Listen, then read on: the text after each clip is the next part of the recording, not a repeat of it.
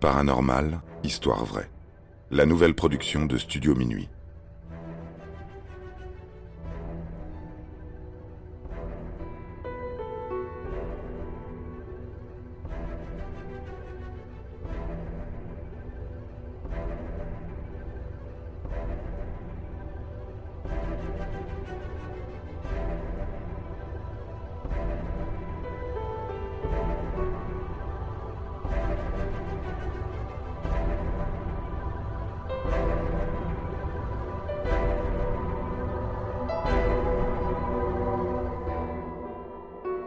Gilles Garnier, le lycanthrope de Dole. En septembre 1573, la saison des vendanges bat son plein aux alentours du village d'Amange, dans le Jura. Toute la journée, des porteurs au dos chargé défilent dans les allées, rejoignent les charrettes en bordure et déversent leurs kilos de raisin avant de repartir auprès de leurs confrères, trancheurs de grappes. C'est au cours d'un de ces allers-retours qu'un paysan trébuche et renverse sa hotte remplie à bord. Jurant entre ses dents, il se retourne pour comprendre dans quoi son pied a pu buter, et son cri de terreur résonne à travers toute la vigne.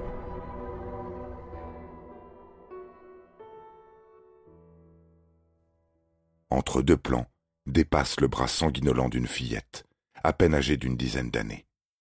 Ses vêtements sont en lambeaux, son cou présente des marques de strangulation, et des morceaux de chair ont été arrachés au niveau de la jambe. Attroupés tout autour, les vendangeurs se regardent, interdits. Ils reconnaissent la fille du vigneron et se demandent en silence qui va se porter volontaire pour annoncer au père que la récolte du jour n'est pas heureuse. Aussitôt enterré, et avant même que l'on commence à chercher son meurtrier, un autre enfant est attaqué dans un pré voisin au crépuscule. Ses hurlements alertent ses parents, dont la ferme est à deux pas. Armés de fourches et de torches, le père ainsi que le frère aîné se précipitent à sa rescousse et parviennent à faire fuir l'agresseur dans les ténèbres de la forêt de serre. À ses nombreuses blessures, le garçon ne survit pas, et au sein de la famille endeuillée, on ne se met pas d'accord sur le tueur. Le grand frère est certain d'avoir vu une bête, pouvant se tenir sur ses deux pattes arrière. Lorsqu'il le prétend, son père lui colle un soufflet et affirme qu'il s'agissait d'un homme, grand et velu certes, mais bien d'un homme.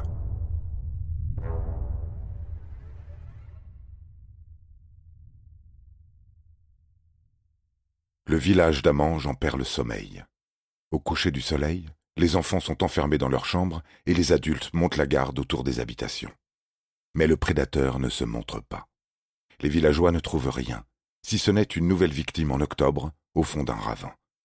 Encore une petite fille, présentant les mêmes séquelles, étranglée, dévorée, puis abandonnée. Une jambe entière a même été arrachée. Impuissants, les Amangeois n'ont plus le choix. Ils se rendent à Dole, à dix kilomètres au sud, et demandent audience auprès du Parlement. N'ayons pas peur de le dire. Les représentants d'Amange ne sont pas de grands orateurs. L'exercice pour eux est inédit, et le Conseil a bien du mal à suivre le déroulé de leur récit. Au final, ce meurtrier, est-il un homme ou un animal? En réalité, tout le monde a la réponse, mais personne n'ose l'énoncer. L'affaire du jour, bien que singulière, n'est pas sans rappeler les faits survenus à Besançon en 1521. Même série sanglante cette année-là, même gamin tué puis à moitié mangé. À l'époque, Michel Verdun et Patrick Bourgault sont arrêtés et accusés de sorcellerie. Selon le compte-rendu du procès, les deux hommes pouvaient se transformer en loups à l'aide d'un onguent. À la nuit tombée, ils partaient en chasse et prenaient pour cible les plus jeunes, dont la chair est, semble-t-elle, la plus tendre. Ils sont roués de coups pour leur crime, puis brûlés sans sommation.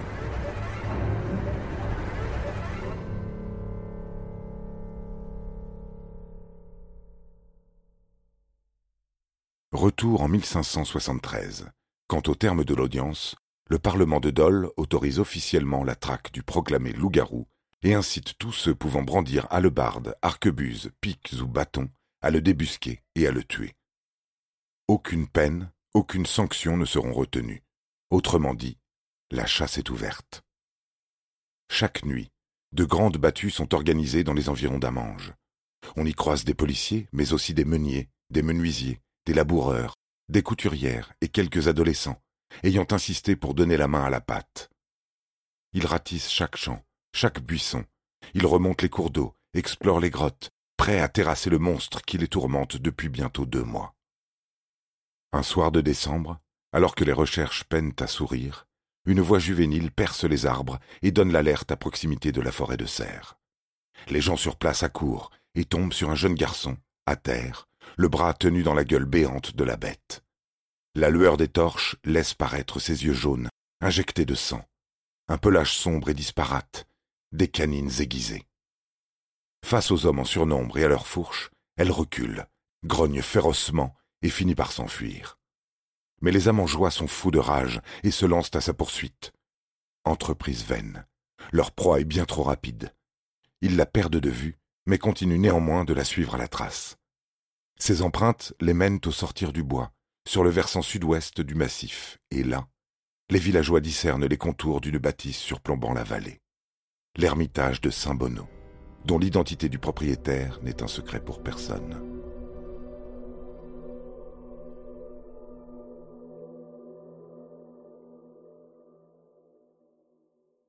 Il s'agit d'un certain Gilles Garnier, un étranger venu de Lyon, installé dans la région depuis quelques années avec sa femme et ses enfants. Un homme bourru, solitaire, taiseux et teigneux. En somme, le coupable idéal. Le lendemain, les officiers de police de Dole se rendent à Saint-Bonneau pour arrêter Gilles Garnier, qui n'oppose aucune résistance. Interrogé, torturé sans relâche jusqu'à la fin de l'année, il finit par avouer. La famine qui frappe sa famille l'a rendu fou. Ses parties de chasse ne rapportaient rien. Ses venues au village étaient quant à elles conspuées. On l'a traité de mendiant. On l'a chassé à coups de bêche sans une once de pitié. Ravagé par la faim, incapable de trouver le sommeil, Gilles Garnier passait depuis ses nuits à errer dans la forêt, parlant à haute voix et à lui-même. Un soir, quelqu'un lui a répondu. Selon lui, c'était le diable en personne, peiné par sa misère. Il lui aurait alors offert une pommade, une noisette à appliquer sur le torse, qui suffit à se métamorphoser en chasseur redoutable. Galvanisé par ses nouveaux pouvoirs, ne sachant plus faire la différence entre un gibier animal ou humain, Gilles confie s'en être pris à des enfants, car il représentait une proie facile. Une fois sa cible abattue, le loup-garou y prélevait des morceaux de chair, parfois même un membre entier, et rapportait la pitance à sa famille, à sa meute.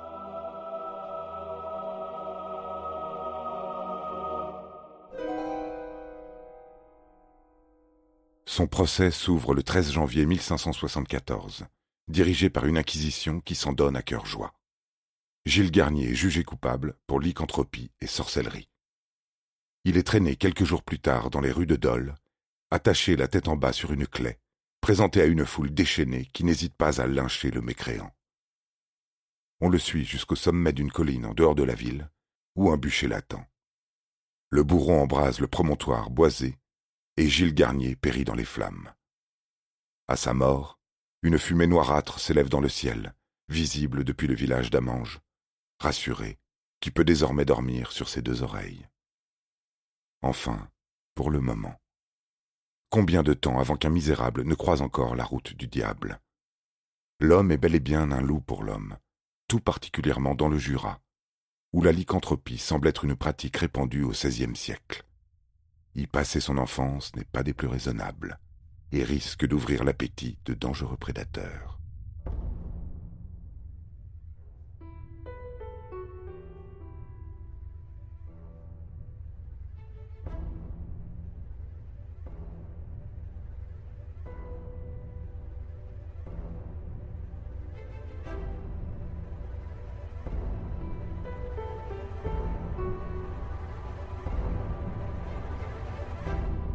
Paranormal, histoire vraie.